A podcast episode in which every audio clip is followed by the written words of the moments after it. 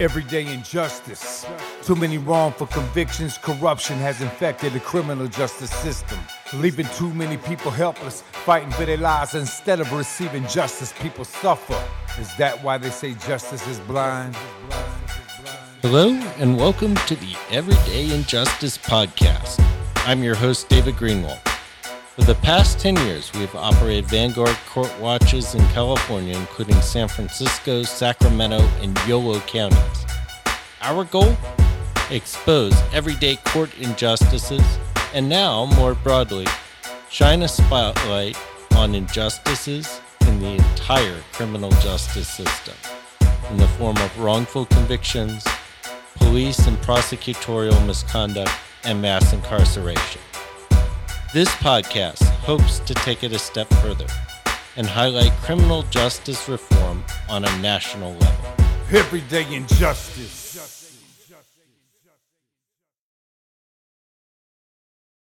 Our guest today on Everyday Injustice, Genevieve Jones Wright, was one of our featured speakers in October for our ninth annual event. She was a public defender who ran for DA in 2018 but she didn't get elected. Welcome to our show, Genevieve. Hi, thanks for having me. So I'm going to start in kind of an unusual place. Um, are you surprised that uh, reformers running for DA has become such a thing? Oh, I'm not surprised at all. And I think it's absolutely wonderful. I think that this wave of reformers running for district attorney was something that had to happen and was bound to happen, honestly. Once we started to inform citizens that they actually vote in the district attorney, they felt empowered. And so that was one of the things that we learned during the race was that a lot of folks didn't understand that the district attorney is actually an elected official. And so once we started to empower citizens with the knowledge and the decision making power and who would be in that seat, it was inevitable that they would start this call and this push for reformers to be in that seat and that extraordinary people would answer the call. And so I am not surprised at all. And what went into your decision to go from a public defender to uh, the decision to run for DA? There's this quote by Fannie Lou Hamer I'm sick and tired of being sick and tired. And that describes where I was personally on such a high level. You can only do so much as a public defender. I would tell people all the time, I can acquit every single last one of my clients, and it does nothing for the systemic injustices. And so when you look at it from that standpoint, it's not one of hopelessness or helplessness or powerlessness, but it's just understanding that there's somewhere else you can be to make a bigger impact. And for me, it was saying that if I was a district attorney, I would actually be able to be the person at the table making decisions that impact people that would cut across cases. It would be something that's more global. I would be able to set policy and so for me, that's where I needed to be in order to address the problems that I was seeing in the criminal justice system. And so, what problems were you seeing? What's San Diego like, by the way? Oh, man. um, I could talk about this for a, a week without stopping or having a bathroom break with you. You know, in, in San Diego, which is my hometown. I love it, born and raised in San Diego. Um, we are a very interesting city and county. For as much as we talk about how much we are metropolitan and one of the largest cities in America, we are not very progressive. And San Diego for a long time had a reputation for being conservative. And that's because all of our elected officials were all Republican and conservative at the county level, every single last one of them. But San Diego as a county is actually, and especially the city, it's more blue than red. So we just got our first Democrat on the board, on the county board of supervisors in a while. And when we look at the district attorney, it's always been Republicans. We've had, you know, one Democrat sprinkled in decades ago. But when you have folks in power who don't share the same values and integrity as the people they're called to represent, they get to make the decisions and your city then becomes looked at as a place where, and it actually becomes a place where real criminal justice reform cannot take place because of the power holders at the table. And so that is the story of San Diego. You have people who have been affected by the criminal justice system, who have been pushing for things, and then the people who are in power have been pushing against those things. So when we look at Prop 47, Prop 57, um, all of the criminal justice reform regarding sex trafficking and not prosecuting young people who are being sex trafficked and women who have been sex trafficked, it was a district attorney's office who was going to Sacramento and actually lobbying to not implement things like Prop 47, Prop 57, and they still wanted to prosecute and criminalize sex trafficking victims and survivors, right?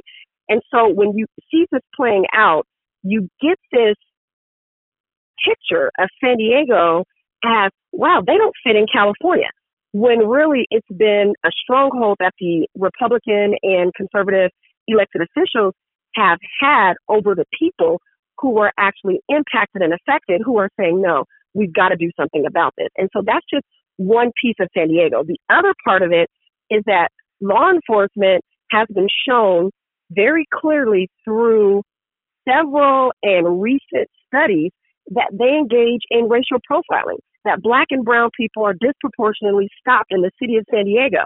And then we have city council who says, you know what? I understand there's another independent study and we're going to adopt their findings, but not their recommendations. And so that's San Diego.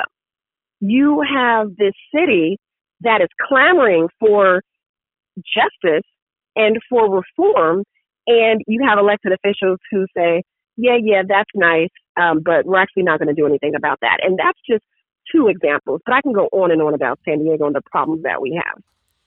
Well, actually, I'd like you to take us into a San Diego courtroom and, and kind of describe what it's like and what it's like to be a public defender dealing with people that are indigent, that uh, have no resources, they have no means to fight back.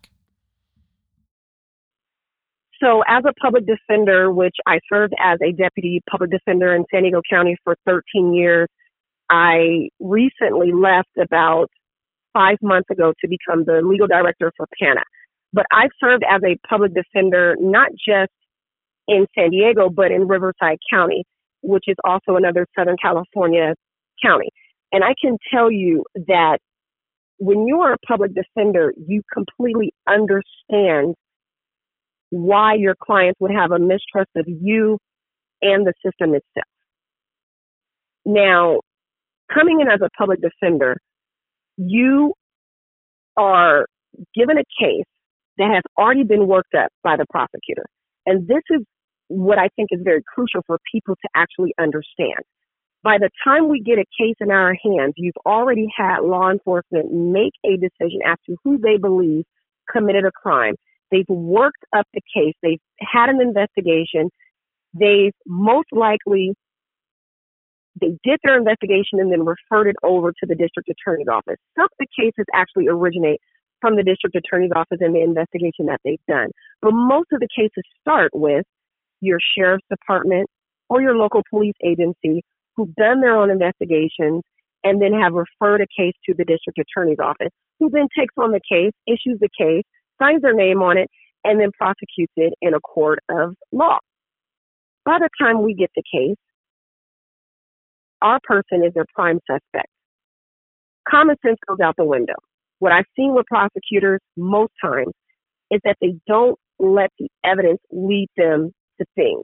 They take the targeted person or the suspect and allow for that to lead their investigation. And I've seen this happen on multiple levels in many, many cases. So when I get a case, I'm looking at my client and I'm thinking, how can I be the best advocate for you? It doesn't matter what they tell me their defense is. It doesn't matter what their side of the story is, whether it is implausible or not. My job is to investigate on behalf of my client. And so that's where I actually start is really garnering the trust of my client so that they can actually see me as not being a part of the system so that they trust me enough to actually tell me their side of the story. And I found that a lot of the clients that I would sit with is that you have to develop this trust over time. And many times as public defenders, you are thrown into a case. You're assigned a case after the person has been arraigned. They expect for you to come in at the readiness hearing, which would be that first court hearing after the arraignment most times if there's not a bail hearing. And the prosecutor wants you to give an offer to the client, a client that most times you haven't developed that rapport with. So for me, it was important for me to see my client before the readiness hearing, even if it was going to see a client on a holiday or a weekend, but just getting that trust established was important, right? But even if you go to your client at the jail before the first hearing, the very first hearing, you're, you're asked to relay an offer from a prosecutor. You're asking them to contemplate and consider taking a plea bargain. And you're saying in most instances, the DA says, if you don't do this today, then it's going to get worse at the next hearing. Or if you don't take this today, then this is what is to be expected after the preliminary hearing. And so this is a crucial part of the criminal justice proceedings that everyone falls into most times in our criminal courts that we really should focus on because a lot of the time clients see public defenders and private attorneys who are coming to them at the first readiness hearing as another part of that machine of trying to get them to plead guilty where one, they may not understand. Two, they don't believe they did anything wrong. Three, they probably didn't really do anything wrong. Four, the case is overcharged and what the prosecutor is actually offering them is not really what justice looks like. So I know I've said a mouthful and that's just the beginning of the proceeding, but that's what it starts to look like every day in a case when you are a public defender. Probably not just in San Diego, but everywhere. Most likely. So in San Diego, did you feel like you had enough resources to fight these battles? I've always believed that San Diego is one of the more blessed counties and jurisdictions anywhere in the nation. But at the same time, San Diego, especially the public defender's office, have been has been fighting for parity with the district attorney's office. No matter where you go, you're going to see more district attorneys than public defenders. You're going to see that the district attorney's office has more resources in the form of investigators who, by the way, the investigators for district attorney's offices, and I'll speak very clearly and specifically about San Diego, they're peace officers. Their district attorney investigators are all recruited from police agencies. So a lot of former police officers from the National City Police Department, Chula Vista Police Department, San Diego Police Department. These are people who are still considered peace officers who are the investigators for the district attorney's office who still have badges. So when we're talking about resources, when you're talking about the things that their investigators are able to do versus what a public defender's office investigators can do, they're worlds apart. They have badges. They can put GPS on suspects' cars. They can go in and ask for warrants, things of this nature. Not to mention the power of what the badge is, the relationship that they have. When you talk about paralegals and resources, when you talk about how public defenders have to wrangle their witnesses into court, where the district attorneys who are on a case don't have to worry about some of the same things that public defenders do. They can make a phone call and say, get this done. while we are in trial and we have to do seven times more than the district attorney.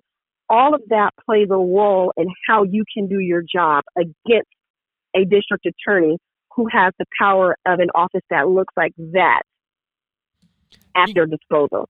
And so when you're talking about resources, people don't really see that piece of it, not to mention their budget is greater, not to mention they get grants. And so it is hard to say that public defenders have an, an even playing field with district attorneys, no matter how much we fight for parity, because it's not it's not the reality. The reality is that there is no parity really between the two offices.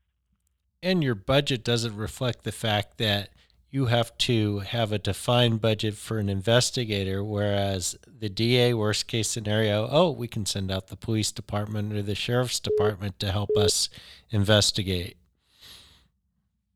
Absolutely. Absolutely. So, what was your toughest case? Wow. I've had a lot of tough cases.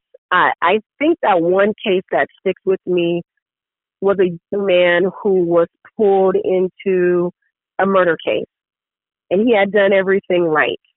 He wasn't the young man who pulled the trigger.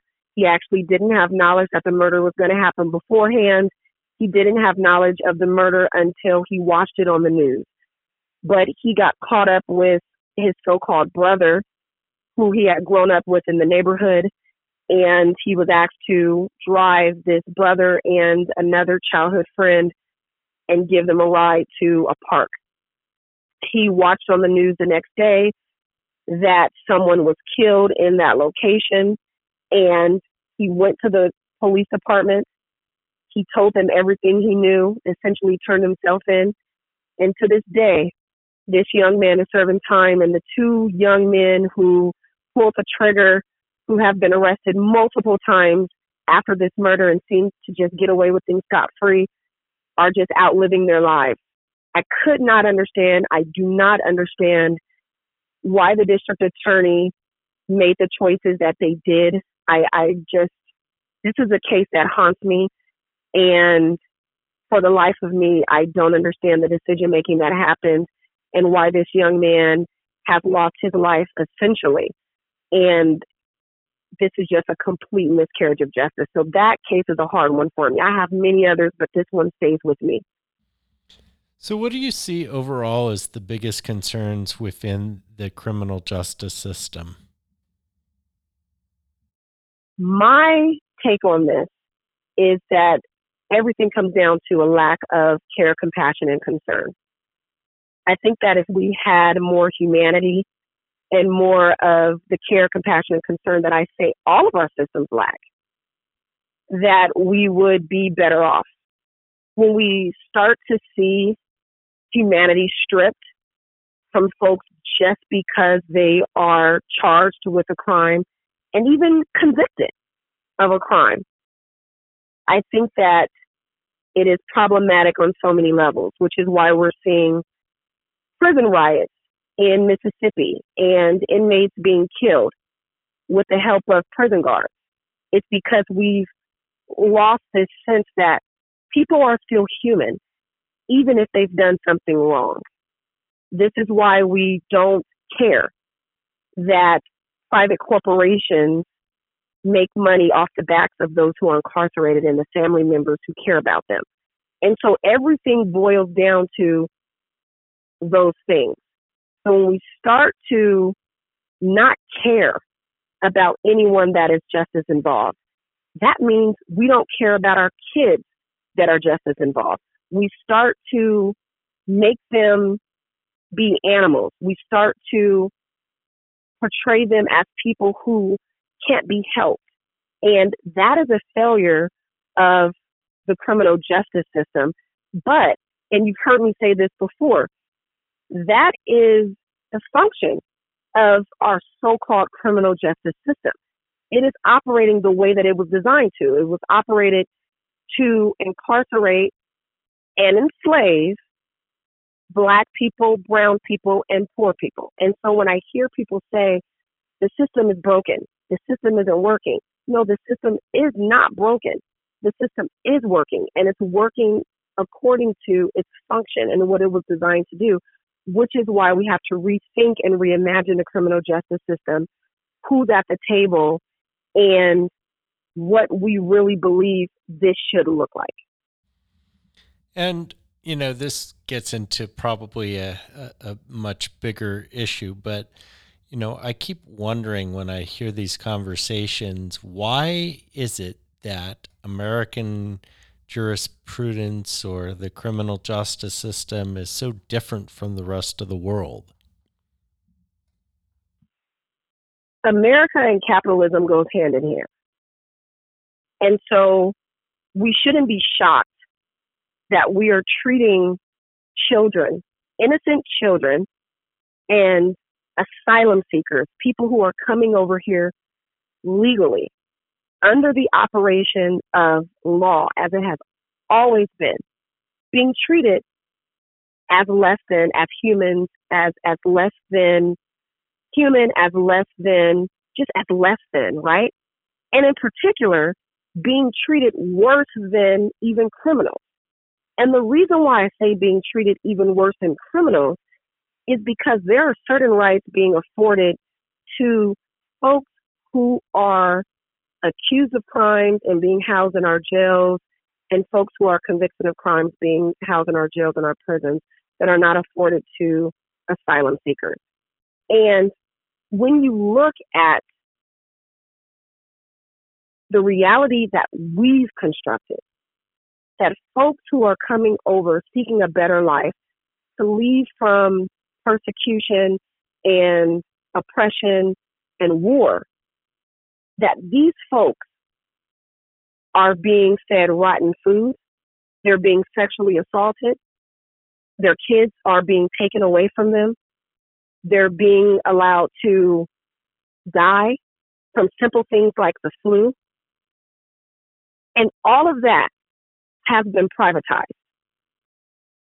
All of that has a price tag on it.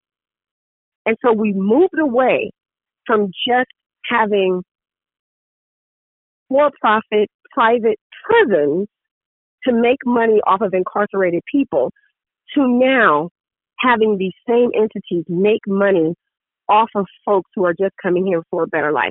This is America. And every time I hear someone say, this is not America, I say, oh, but it is because this is what America has been built on. America has always tried to find a way to put a price tag on the misery of other people.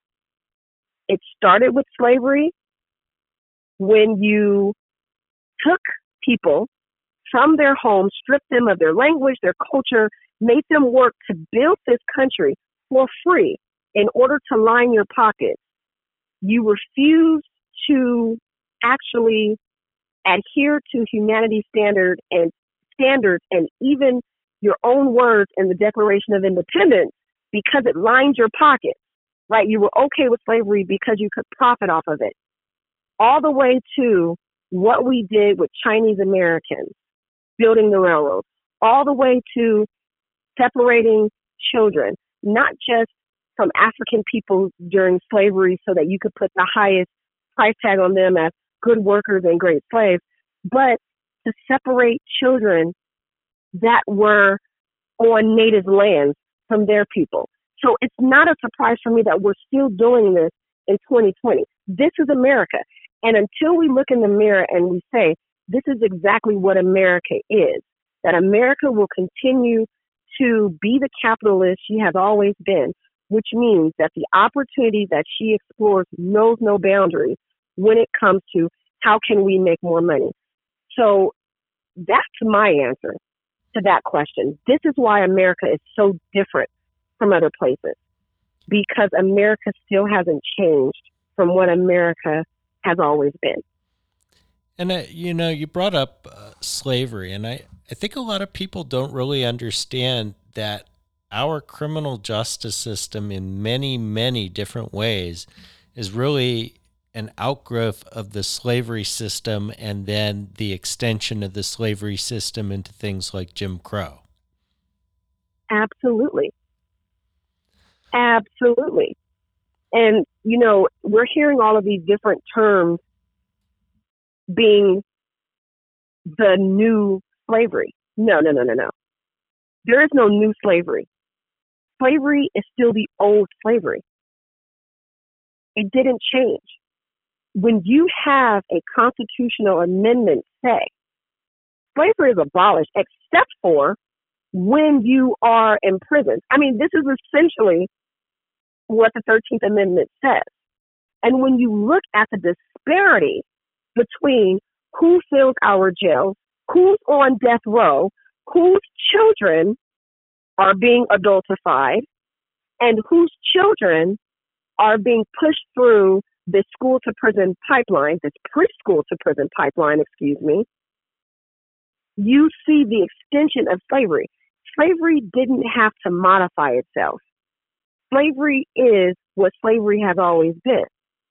And it is a system in which black people, under the law, state sanctioned, are still performing work for free doing slave labor, because that's what prison labor is, and under a system that says you're less than, that you're inferior.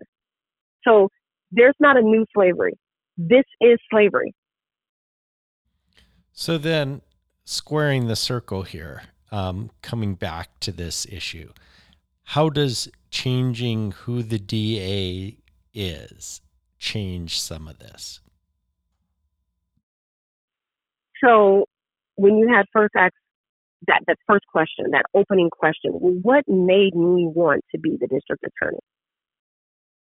I had actually wanted to be the district attorney, or sorry, a district attorney when I was younger. I thought that I could make change. And then as I started to educate myself in college and further in law school, I saw the reality that being a rank and file district attorney, a deputy DA, would not allow for me to make decisions, that I would have to follow the orders of the district attorney. Even in law school, I interviewed with various district attorney offices and state attorneys' offices throughout the nation. And it was made very clear to me that in my responses to their questions, that I did not get hired for the job, that I wasn't even a contender. Because even back then, they weren't ready for the perspective that I was bringing. It was that humanity lens. That if someone has a problem with drug addiction, that that is not to be criminalized. And so when you are the district attorney, you have the power to set those policies you have the power to say, I will not further criminalize crimes that are on the books that, that do nothing to actually help solve human problems. You have the opportunity to make human and humanity centered policy as district attorney. In San Diego, I've watched homelessness decriminalized. As a, as a public defender, fighting those cases, asking for the city to just allow for people who were experiencing homelessness to sleep so that they didn't have to sleep in our jails because they were arrested for sleeping on the street. I knew then that the district attorney could change all of that that the district attorney could say, I want to enforce that. I want to enforce that law on the books. I won't enforce these quality of life offenses. I won't go to Sacramento and I won't lobby for sexual, sex trafficking survivors to actually have to keep that offense and that conviction on their record. So I saw from just my experience as a public defender and just as a person, a person who grew up in a neighborhood that was impacted. And it's not a past tense thing. I still live in a neighborhood that is still heavily impacted by law enforcement patrolling and over targeting and policing and harassment and discriminatory policies. And just me being a person and watching all of these things and experiencing these things, and as a person who's had firsthand experience of this, even while being an attorney, being subject to racial profiling driving down the street in San Diego myself just a few years ago. I recognize that the district attorney can hold officers accountable when they lie, when they falsify reports, when laws shouldn't be on the books, that the district attorney can actually go and lobby and make change instead of hiding behind this thing that they continue to repeat. I don't make laws, I just enforce them, which we know is not the truth. District attorneys are one of the biggest lawmakers in San Diego, taxpayers actually pay for a lobbyist to actually go to Sacramento and lobby against what the people actually want. And so just understanding the power of the district attorney shows us that this power is a power that affects everyone, whether you think you are justice involved or not. Your neighbor is, your brother, your sister, your cousin, your teacher, your friends. But I would also say that you are affected by the justice system. And I think that this is regardless of age, your income bracket, or educational background. You know someone who's justice involved or justice affected. And so for me, as a person who's humanity centered, I recognize that that means that we are all justice involved. And so we all have a stake in this. And so the district attorney's power is something that is tremendous and awesome. And with the right person, you can start to scale back the systemic problems because you can actually put in systemic solutions. Yeah, and I think a lot of people don't really understand that the DA, rather than the judge, um, is the most powerful actor in the courtroom. Absolutely. And it is interesting. I will say interesting, but there's definitely other words that I can say. that a lot of these prosecutors who are going into court and arguing for life without the possibility of parole for people who actually need help and treatment and resources and support. They've never seen what that actually looks like in reality. They've never been to a prison. They've never watched what that actually means. That's a problem for me. They get to go into court. They have no real sense of what life without the possibility of parole is. They have no idea what death row looks like. They have no idea about prison conditions, but yet they go into court every single day and they focus on numbers and not people. And they have so much sway in the courtroom and a lot of it is because most judges, and thank goodness, Governor Newsom is changing this. Governor Brown really started to help change this. But a lot of these judges are former prosecutors.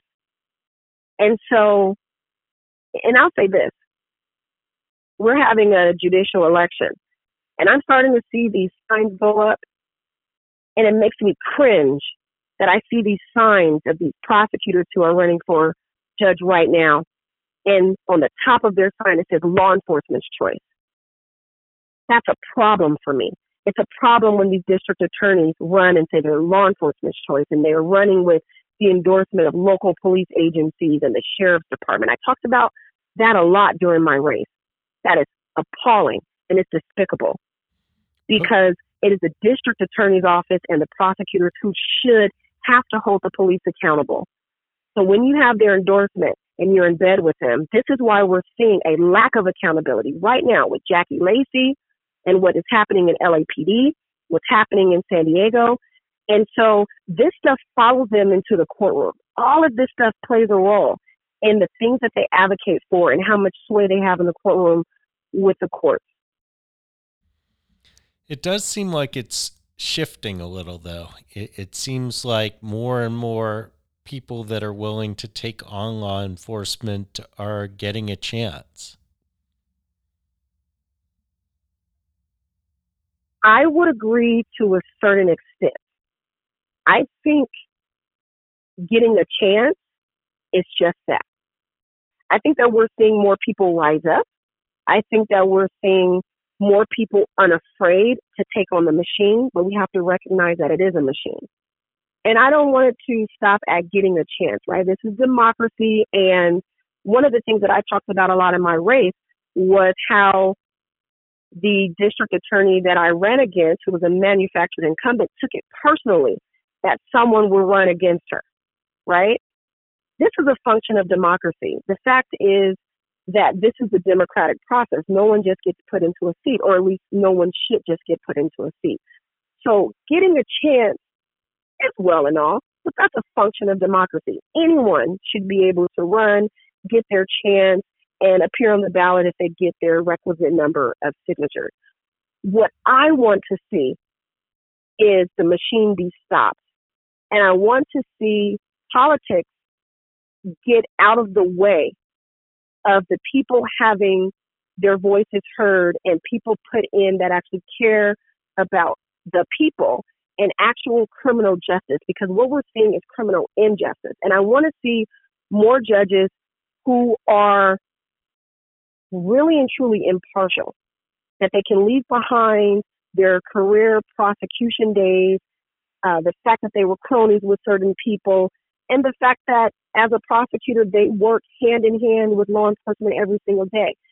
As a judge, that needs to not be a part of what happens when they sit on the bench. Because these are the judges who sign off on search warrants. And I need judges who are going to look at a search warrant and an arrest warrant and say, you know what, actually, this is not enough probable cause. And I don't see enough of that happening in our in our courts. And so I have a lot of cases that stand out to me where I'm looking at the warrant and I'm thinking, hey, judge, how did you ever sign off on this?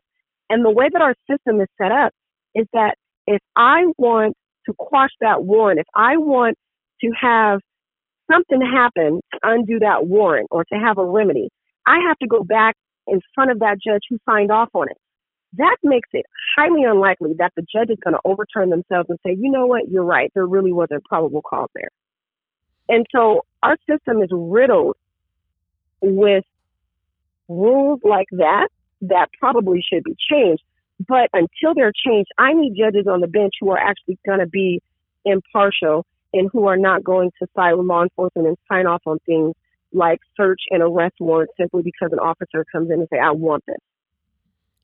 Final question. What advice would you give to somebody considering taking on one of these law and order DAs? You have to tell the truth.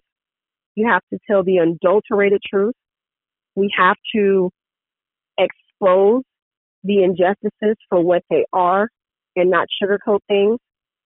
I think anyone who wants to take on a law and order district attorney needs to confront that term head on.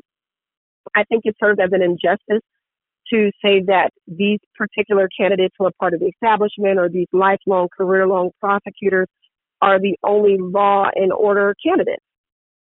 I love the law. That's why I'm an attorney. And I want to use the law as a tool to better our society as a whole and to uplift and give voice to vulnerable groups. I also love order, right? And so to give them that term as if they own it, it does a disservice to all of us who are huge fans of law and order, but who see that we need accountability and transparency and more compassion and humanity in our criminal justice system we love law and order, right? And so we're not we're not giving up that part of it. I can say that I respect and support law enforcement and still demand accountability. And and so that's one of the fights that I'm fighting here in San Diego. And so my advice would be for any candidate to not relinquish that term and to give it over to the other side.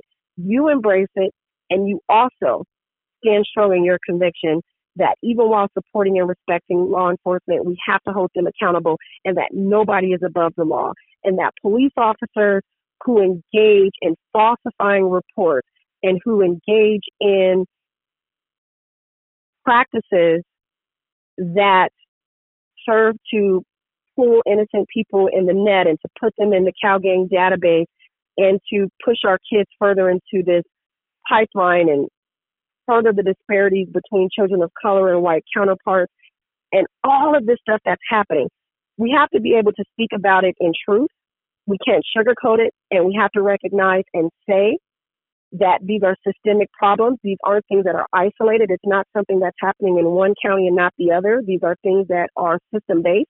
And so we need systemic and system based solutions and to just say it and to not be soft with it, to say it and get it out there and just be true to yourself.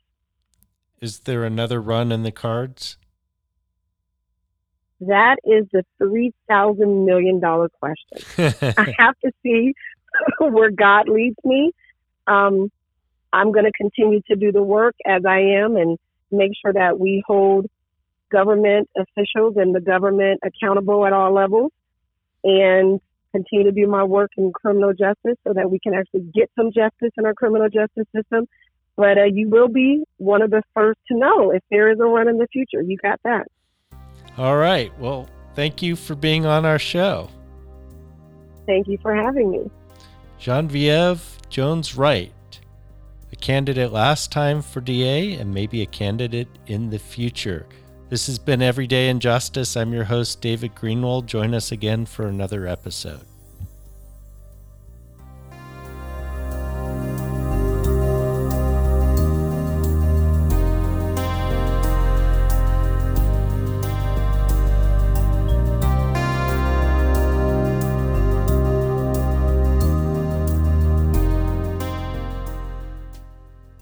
Thank you to George Powell and Norman Mouse Quake Barrett for the use of our opening Everyday Injustice.